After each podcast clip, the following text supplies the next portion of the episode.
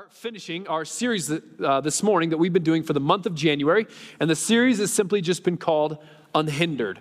And so, kids in the room, especially, let me get you caught up. This is just a subtle way of me reminding the adults what we've been talking about because they get a little tired of listening to me every single week, right?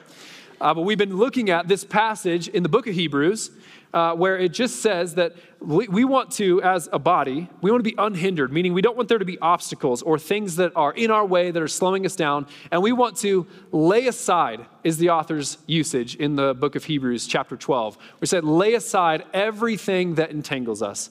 We want to lay aside every sin which is clinging so closely. And we want to set our mind, set our attention on Jesus, who for the joy that was set before him endured the cross, despising its shame Jesus had this unrelenting view of the mission that he wasn't going to get caught up in this or that, but he was going to stay laser like focused on the mission that was before him, the joy set before him in the cross. That his mission was to reconcile every person who would come in faith to himself. And, it, and what we talked about the first week was man, I, I want us to be a people who lay aside the sin which so easily entangles us. We all have different things in our life that we do wrong. We all have mistakes that we make. And we need to take that sin and we need to ask by the power of the Holy Spirit, would He help us put it to death? Because all of those things end up being a distraction and a hindrance for our walk with God. It's not that God is far away and removing Himself from us, it's that when we sin, we remove ourselves from Him. And so our aim is to come back to Him, rush back to Him, saying, This, I'm not going to choose this over you. We want to do that with sin, but we also want to do that with distractions. Like I just, I have found over these last 21 days that I just, I love that I'm not so distracted by my screen right now. And I don't know what you guys chose to do for this 21 days of fasting and prayer. How many of y'all are just happy today to eat something delicious tonight? Amen. My, my, small group's getting together. We're going to get together, and we do this horrible thing every year. This is a terrible idea. Everyone just brings random food. No one coordinates really anything. And we bring all sorts of different food and we eat from all different corners of the globe and we feel terrible on Monday, you know? But it's this coming together and feasting and celebrating everything that God's done during this time of fasting. I want to read for you just a couple stories um, that came in about the fast. And if you have something that God's done over the fast, I just want to encourage you. Uh, would you would you share that story with us? We love hearing what God is up to. We love hearing what He's stirring up in you and what, what kind of victories happening in your life. And so I, uh, I talked to the woman this week who was uh, in one of our prayer times, and she just said, Man, I, I felt such freedom after last week's message. And I was like, Well, what, what is it? What's going on? And, and she said, I, I've, I love my husband. I love him deeply, and sometimes he just annoys me. Any women in the room just want to give a little amen real quick? Not you, babe, please. Thank you. No, she just said, I, I realized in that message last week where we started to talk about taking captive the thoughts that are going through our mind and realizing, man, well, I got to take those thoughts captive and make them obedient to Christ. She realized in that process that she'd been holding on to some words spoken over here, her years before, years and years ago. And she said, by the power of the Holy Spirit, I was able to take those thoughts and to finally release them. And I've been delighting in and enjoying in my marriage uh, in, in such a sweet way this last week. Isn't that amazing? I've talked to so many friends. I feel like I've had so many friends this year, which is a cool thing, that don't struggle with alcohol. They don't struggle with drinking at all, but they're choosing to go dry for the month of January. They're, they're, again choosing to set something aside so that they wouldn't be distracted, wouldn't be hindered. And so many of my friends that I'm talking to, uh, man, they're just like, I feel healthier than ever. My mind feels clearer than ever. My spiritual disciplines are, are as sharp as they've ever been. And I'm just so encouraged that we would take some of those steps to lay aside okay things that God has uh, even given us as a gift, and we can set them aside and we go, No, Jesus, you're the only one that matters, right? And this last one, I want to read it. There's a text I got. It's from a friend here sitting in the church, going to be sitting in here sometime today. He said, The fast is already yielding fruit. I started last Sunday morning. This is from the very first week. And I wasn't yet hungry Monday morning, but I woke up more angry than I have been in years.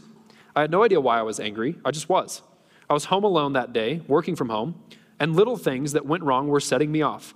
And my response was to verbally express my frustration out loud, and I was saying bad words. Kids in the room, I mean, we all know that bad words are not good, right? He finds himself saying bad words. He says, The more that I said them, the angrier I felt. I was spiraling in a deep tunnel of anger. And I soon realized that the enemy, Satan, was using something to trigger me. And I now know why. The fast was going to yield some amazing fruit, and he wants to stop it. Have you all just accepted that is true for your life as well? Like there's something that you are on the cusp of, something that you are trying to press into with Jesus, and the enemy would love to destroy that plan in your life. The fast is going to yield some amazing fruit, and the enemy wants to stop it. He does not like what we're doing during these 21 days, but he has shown his hand, and his cards are pathetic. I love that tone. The fast is already yielding fruit. When my wife got home from work that day, I told her about my day, and she was taken aback at first because that's not who I usually am. For the rest of the week, she has responded with tenderness and boldness in a way that's helped me process what's going on inside of me. My Heavenly Father has also shown me in a mighty way. He's drawn me closer to Him this week, particularly as hunger is starting to settle in, and He's shown me a Bible verse that I'm committing to memory that will help me toward achieving one of my goals this year. The spiritual battle is real, and fasting is a great tool for calling on the Lord and drawing closer to Him. The next two weeks are going to be glorious. Isn't that awesome? And awesome. I, I, hope that this 21 days for you, and, and maybe you missed the first couple weeks, maybe you missed all, it all together. You missed the 21 days. I just want to remind you, as we draw near, God promises to, as we press in, as we, as we vow to kind of come close to Jesus, his promise is to meet us in that space. And so, whatever it is that happened in your heart or in your soul during this last 21 days, I want to encourage you, it's, God's not done. It's not completed, it's not finished. You might eat something, you might go back to your screen, you might go back to doing some other routine, but, but don't lose track of the momentum and the faith building and the stretching that God was doing in this time. Let's let it set the tone then for us for the rest of the year. Amen? As we've been going through this unhindered series, I want to land the plane today uh, with the thought that we, we need to fight for simplicity in our faith. I, I told you guys a couple weeks ago, I'm, I'm doing a new endeavor. I'm coaching a middle school girls basketball team, which is awesome and hilarious. And probably one of the funnest things I've done in a while, honestly. And uh, one of the most funny things to me about students at this age learning to play basketball, we're now at the age where we're starting to learn plays, right? We're starting to actually learn an offense. We're starting to try to run and try to do different things and move about the court strategically, actually. How many of you guys, you're, you're in that stage, like you're at Bill Reed Chilson Center yesterday morning because you're doing kids city basketball right now. I see some of you there. I see some of you over there. And, and man, I, I love it, but it's just kind of like a blob or like the soccer version is just like the amoeba moving around the field at one time, right? And it's just this cluster going around. Well, now we're at the spot where like, hey, let's, let's actually move strategically so we can get people open. And the funniest thing that I take for granted, having played basketball for so long, is I have to remind these girls consistently that we don't just run an offense to, to run an offense. Like we, we run an offense to get open baskets. And so, literally, we'll, we'll run a play, and these girls will set screens, and we run a motion offense. And so, everything's always kind of moving. And you'll get these girls that catch the ball, and then they're looking. There is nothing between them and the hoop. Like it worked. We got them open. Praise God.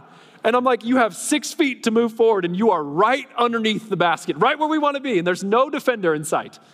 And I have to remind them the offense exists for that moment right there. But they get the ball, and they're just going, okay, wait, what's the next play? What's the next screen? Who am I passing it to? And I'm like, no, score. It's right there. And the amount of times that we've had to huddle up, halftime, timeout, and I'm like, girls, if you're wide open, shoot the rock, baby. Come on, let's get some points on the board, you know? And I think we as Christians, here, here it is, here it is. I think we as Christians sometimes, we can do the same kind of thing. Where it's like we're running this play, we're doing this, we're going to church every single week, we're in our Bible every single week, we're, we're, we're in prayer, and then it's like the, these moments come, these opportunities present themselves, and it's like, are you playing the game? Are you playing to score? Are, are we playing to tell people about who Jesus is and what he's done? Like, hopefully, your spiritual rhythms and the practices that you have in your life, hopefully, the last 21 days didn't just fill you up. Like, God didn't just fill you up so He could make you feel full of God. He's filling you up so that you might overflow into somebody else's life. He's, he's pouring into you so that His power, once it gets in you, might come out of you. The way that Pastor Kent, our pastor for, for 35 years, would always say it, and it's the perfect analogy, is we as Christians were made to be a pipe not a pot. We're a conduit for God's work. We're not just meant to be these big fat receptacles of God's blessing. Man, how many, how many, how many times do you just find yourself in a rhythm, in a routine? Like I, I, I have felt after this fast, unlike the past ones that we've done, I feel so dialed in with Jesus right now. It feels really, really awesome. Like I'm reading my Bible and I'm praying, I'm doing it every single day, and I have this just like intensity and this consistency that just is firing up my soul.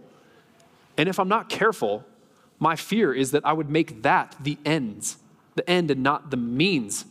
I would make that the goal rather than the goal being spreading the mission, advancing the kingdom of God, telling other people about what I found in Jesus. And I think James writes this in a great way for us to remember today as we kind of put a, a, stamp on this series. And so if you have your Bible, open on up to the book of James. We're going to look in chapter 1. James chapter 1. If you're trying to find it in your Bible, you open up, get to your New Testament, you probably find Hebrews. Just keep going. You're really close when you get to Hebrews, just like one more page over. So, James 1, we're going to start in verse 19.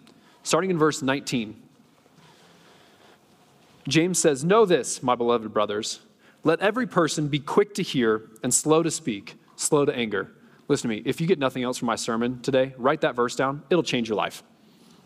If you're like always the first person talking in a conversation, just write this verse down. And just remember, I want to be quick to listen, slow to speak. Quick to listen, slow to speak. For the anger of man does not produce the righteousness of God. Therefore, put away all filthiness and rampant wickedness and receive with meekness the implanted word, which is able to save your souls. So, note here at first what's able to save your souls is not something that you're doing, it's the implanted word of God that changes your heart. But be doers of the word and not hearers only, deceiving yourselves. For if anyone is a hearer of the word and not a doer, he is like a man who looks intently at his natural face in a mirror. He looks at himself and then goes away and at once forgets what he was like. But the one who looks into the perfect law, the law of liberty, and perseveres, being no hearer who forgets, but a doer who acts, he will be blessed in his doing. Here's the two verses I want to hone in on, okay? Verses 26 and 27. If anyone thinks he is religious and does not bridle his tongue, but deceives his heart, this person's religion is, what's that word? Worthless. I said this last week in second service, but y'all missed it in first service. I've been reading a lot of Proverbs recently uh, because I heard a pastor say a proverb a day keeps the stupid away. And so I'm just, I'm just like, I just, I need less stupid in my life, you know? So I'm going to read a proverb every day. Amen. I'm, praise God. I'm with you.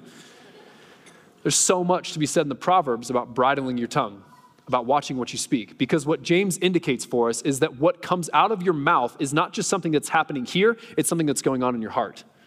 And so, if you have these things consistently coming out of your mouth, you don't just need to evaluate your speech. You don't just maybe need your mouth washed out with soap, although maybe some of you need a little soap in your mouth if you're talking not the right way to your mom and dad. But what we actually need is we need something to change in our hearts. That person's religion is worthless. Religion that is pure and undefiled before God the Father is this to visit orphans and widows in their affliction and to keep oneself unstained from the world. James, who is growing up in the same house with Jesus, by the way, that would be a difficult spot. Siblings in the room, huh? How many of you guys got like a little brother a little sister? And you're like, man, how annoying would it be if your brother was Jesus? He did everything perfect all the time, never made any mistakes. You're getting in trouble, you're getting these consequences, you're getting things taken away, but not Jesus.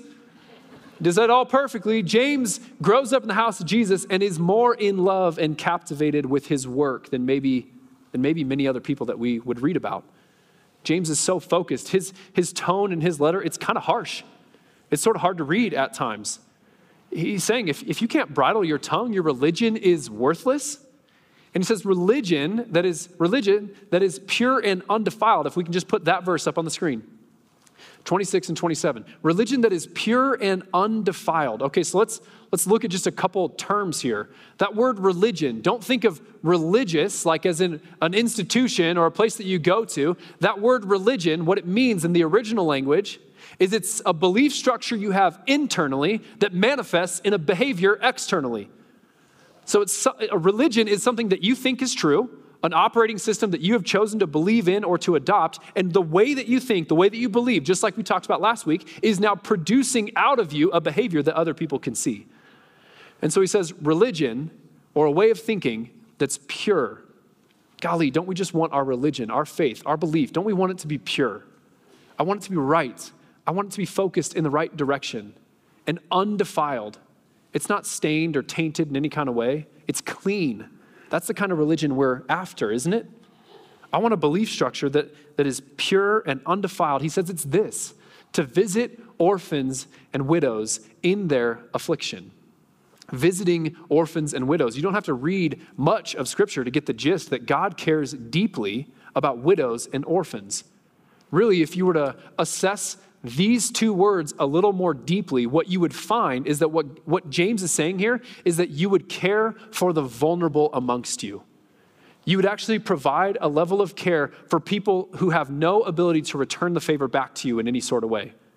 Don't we, don't we live in a kind of world where it's like scratch my back and I'll scratch yours? Like we take care of people who are going to take care of us. We do favors and we help people who are ultimately then going to help us. This is all of like networking and business. I'm not saying it's bad.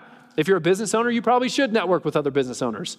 But isn't that at the, at the end of itself? It's just a means of saying, like, hey, I want to find a way that my goods and service can help your goods and ser- your business, and your business can help me at the end of the day. We're so wired in a kind of way in our culture, consumeristically, where we're trying so hard to help other people in a way that we're ultimately expecting some sort of favor back. But James is saying, pure and undefiled religion is this that at some point you would move yourself towards those who are vulnerable and have no means to help you in return.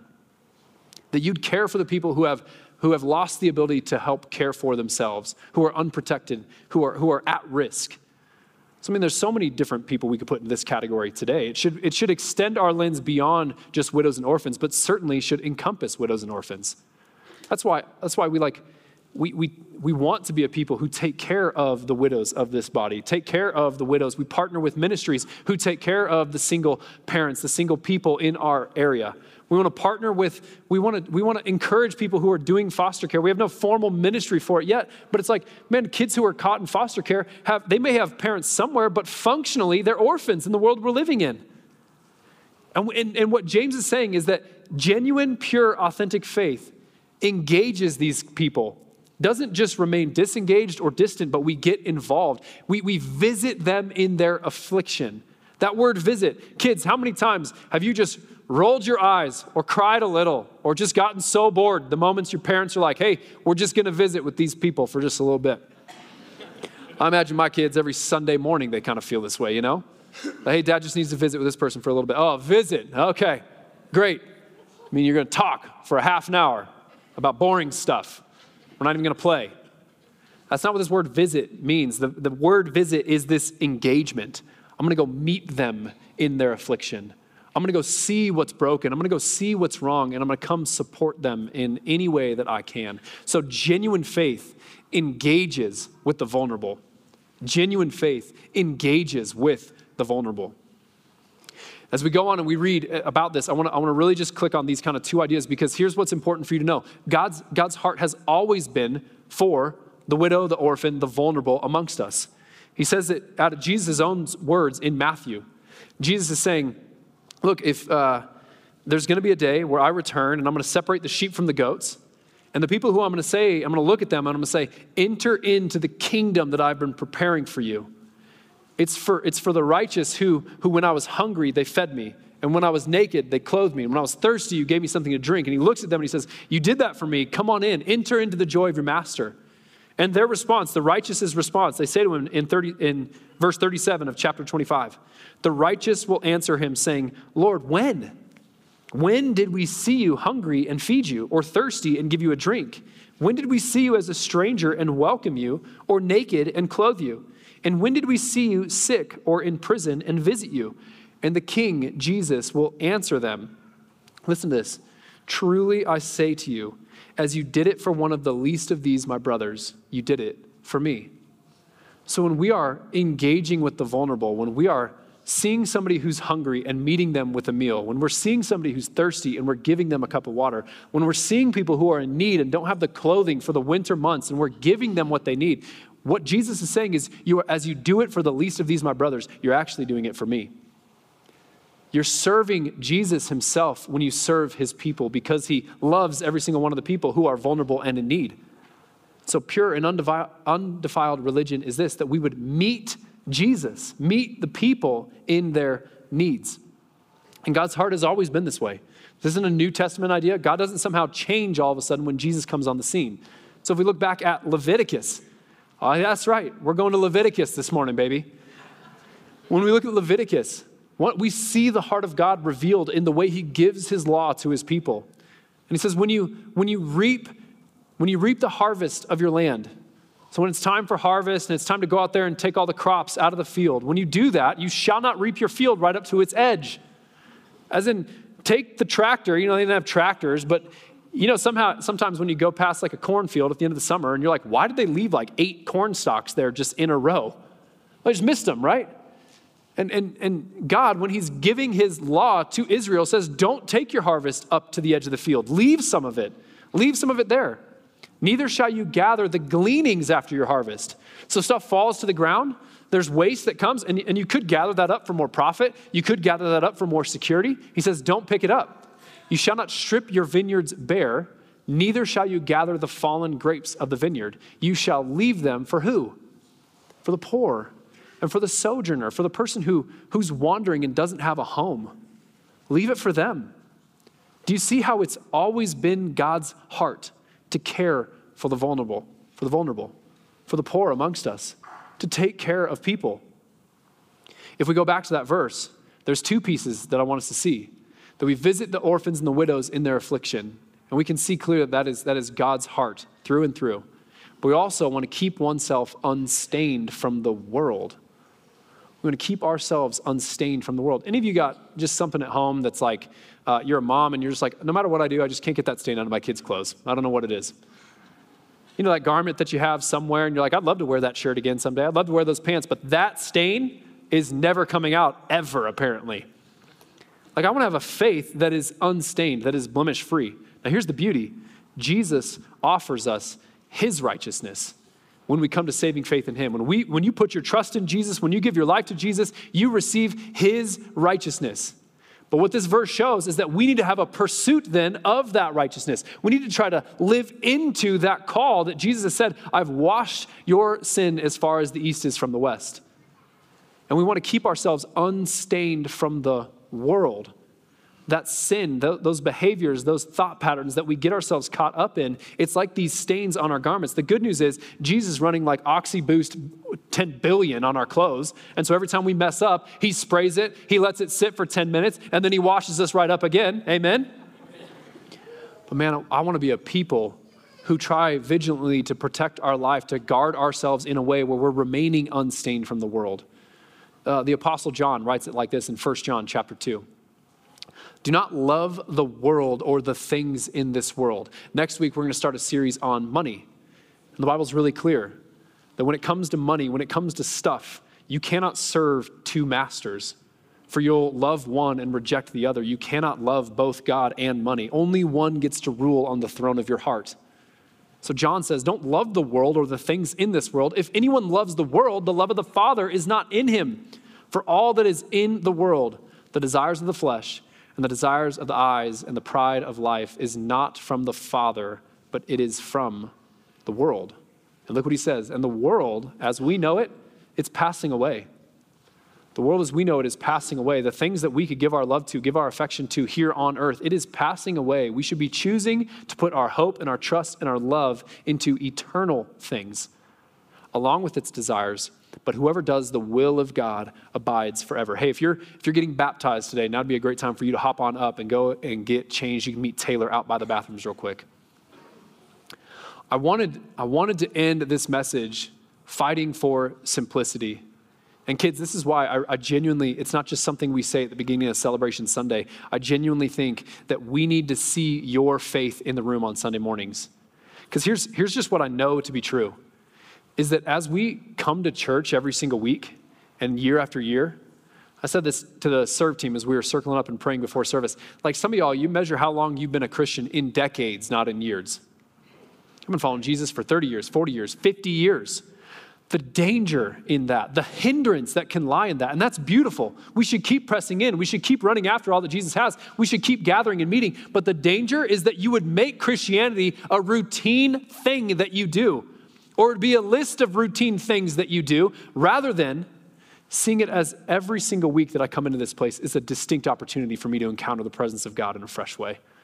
Every single time I come in here, it's a chance for me to get stirred and equipped in a certain way so that I might go make an impact in the person's life that I have found myself next to at work or found myself next to at school.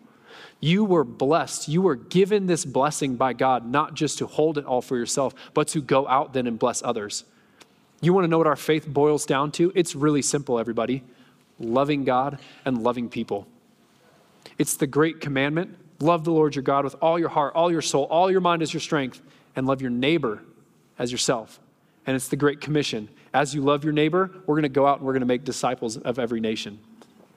Sometimes I think one of the biggest hindrances to Christianity is that we fight so hard to do all the routines, to learn the offense, to learn the plays, to learn all the things that we ought to be doing. And I'm not saying we shouldn't be doing those things. But if we let them slip into just mere routine and we miss the mission of God that's in front of us, like this is a this is a dark, hurting world that we find ourselves living in, isn't it? There's a lot of pain. There's a lot of vulnerable people out there every single day. And if we're just so busy living in our Christian bubble and we forget to look up and see the rest of the world and how they're hurting, then I'm afraid that we'll miss the simplicity of our faith. That we are to love God so that we can turn around. As we've been reconciled to Him, as we've encountered Him, now we can go out and we can love other people. James kind of like has this whole chapter then after what we've just read about kind of teasing out what is faith, what is works, how do, the, how do these two work together? And if you read it, you're kind of confused because you're thinking to yourself, man, does he kind of disagree with Paul? Paul says, I'm not saved by works, I'm saved by faith alone. And James is like, listen to me. I'll, if you if you say to me, show me your faith, I'll show you my works. If you say like the, it is going to produce something in you. Faith without works is dead, is what James says.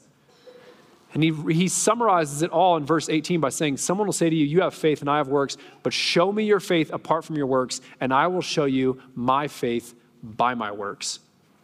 Here's what James is saying You cannot put together some sort of list and check off a bunch of these boxes and make yourself clean enough to get into God's presence. You have to fundamentally start with this heart that just goes, God, I'm desperate for you, and I have sinned, and I have fallen short. But genuine faith, that moment of coming to Him, the way that you're going to need to measure if that faith can actually save you is by asking the very real question is that faith producing something in me? Because genuine faith has works. Genuine faith yields a harvest. Genuine faith moves towards those who are vulnerable. Genuine faith produces joy in your heart. Now, listen to me. I'm not here to say that it's all going to happen at once. It most certainly will not. And it takes time. And you have to keep fighting. That's why so much of what James is saying is keep persevering in this. But we keep coming back to this simple message. Listen to me. I've taught you nothing new today. Nothing new. You know this all to be true. But maybe just the simple reminder that, man, don't overcomplicate what this is. Christianity, following after Jesus, it is as simple, don't be hindered. It's as simple as coming back to your first love, coming back to Jesus, nourishing that relationship. And as you do that, as you keep coming back to Him time and time again, it's going to produce this outward evidence of that belief system in your life. And you're going to and you're going to care for people who are hurting. And you're going to serve people that are around you. And you're going to long to make an impact in this world because you will long to see other people experience the same reconciliation that you found in Jesus. Katie and I, when we when we went away back in October, we do this every year, um, and we just simply go asking the Lord, God, would you would you help us lead this church? I don't know what you think it is like being the lead pastor, but it's kind of strange feeling like you have to take this responsibility to chart a direction for the church. And, and when we went away, we, we spent some time praying separately. Katie, Katie came back and she felt like she had that verse from Hebrews. Let us lay aside everything that entangles us and let us focus on Jesus, the author and the perfecter of our faith. And I felt like I came to this verse in James. Pure and undefiled religion is this that you would care for the widows and for the orphans, and that you'd keep yourself unstained from the world. And I looked, I looked at those two verses and I just went, God, you know what I really just long for for this community? Is that we would chase after you with everything that we are. God, if, if you have something for us, I want all of it. I, I don't want to, I don't want to, I don't want to meander my way towards Jesus. I want to run ferociously after him. I want to be tired. I want to chase him with everything that I have. I want to I want to look at the things that are slowing me down in my life and I want to violently put to death the sin that is in my life. I want to violently remove the distractions that are in my life because I know that Jesus is better. Jesus is more worth it. He's doing something in our midst and if we will focus on him, if we'll chase after him, he'll keep bringing his renewal, his reconciliation into the world that we're living in. And you know how he's going to do it, folks? Through us, through his people through his kids, his beloved sons, his beloved daughters. That's you and me. What a privilege, church, it is to be the hands and the feet of Jesus, isn't it? What a privilege. Church, I want to run after Jesus with you in an unhindered way. You want to cut me to my core? That's, that's where I'm at. That's who I am deep down. I want to see you falling after Jesus in an unhindered way. I want to see you finally put to death that weird sin that you have going on in your life.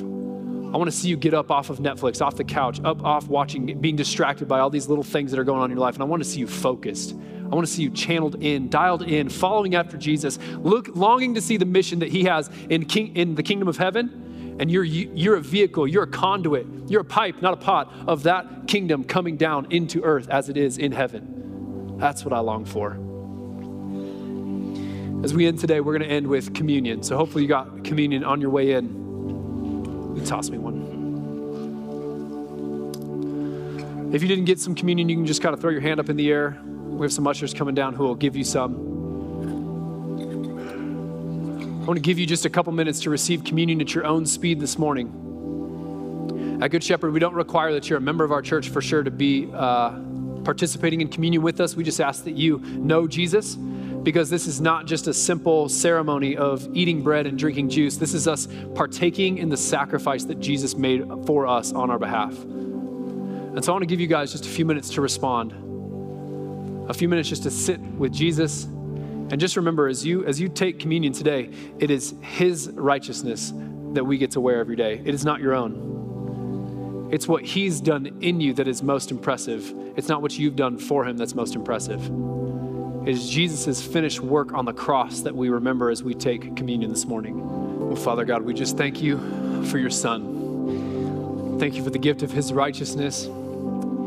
Thank you for the gift of your salvation. God, we were dead in our trespasses and sins, but you have made us alive together with Christ. I pray that as we've received communion just now, God, would you have met us in the middle of our story, met us in the middle of whatever it is that we're going through, God. And I pray that you will stir up in us a hunger for your kingdom, stir up in us a longing to run after you with everything that we have, because you are worth it, Jesus. You are worthy of it all. God, I pray that we'd glorify you. Would we make much of your name with every breath that's in our lungs? I pray that we'd glorify you, Jesus. With everything that we do, I pray that we'd bring glory to your name because you are worthy of everything. We love you so much, Jesus. Pray that you be blessed and honored through us. It's in Jesus' name we pray. Amen.